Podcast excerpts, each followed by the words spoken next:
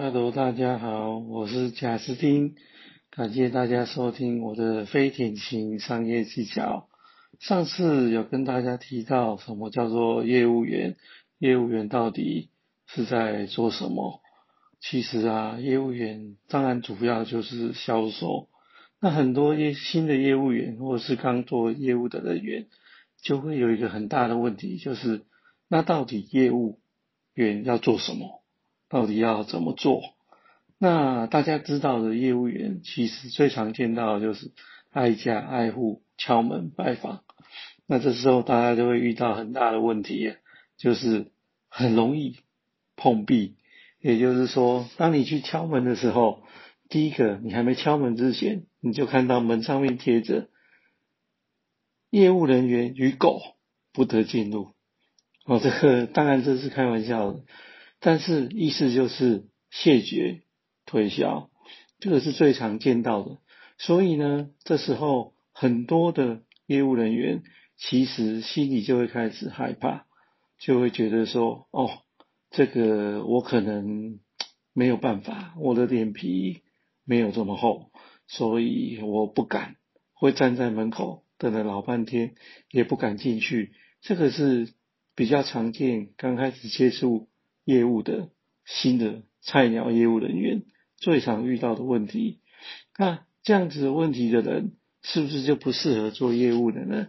其实也没有，也不一定业务都一定要挨家挨户的去敲门，其实是要看你所卖的产品是什么，是不是很大众化的东西，是不是适合挨家挨户去敲门呢？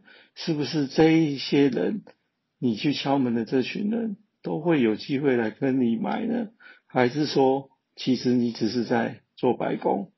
如果今天你卖的是卫生纸，当然你挨家挨户去敲门，因为大家都可能用得到，所以有可能你今天去敲门的时候，他有需要，他就跟你买。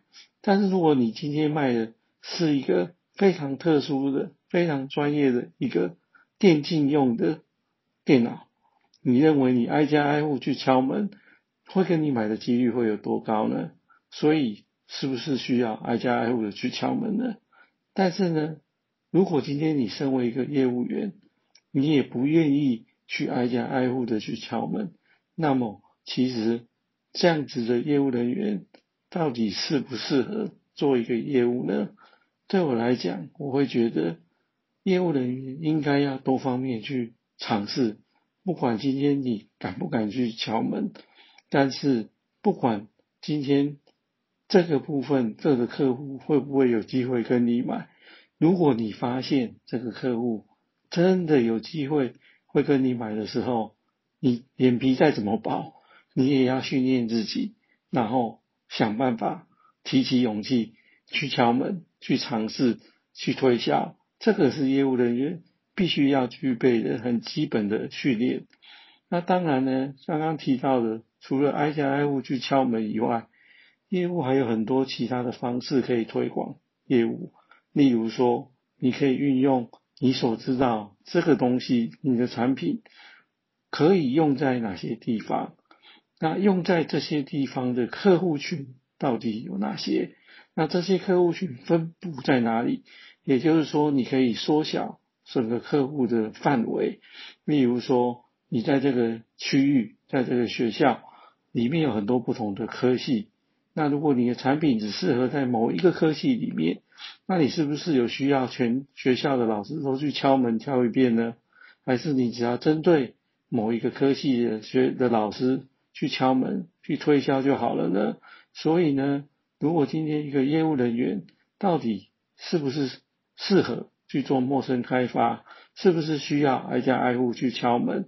这个也是取决在于你实际上产品的实际状况，但是业务人员需不需要挨家挨户去做陌生拜访呢？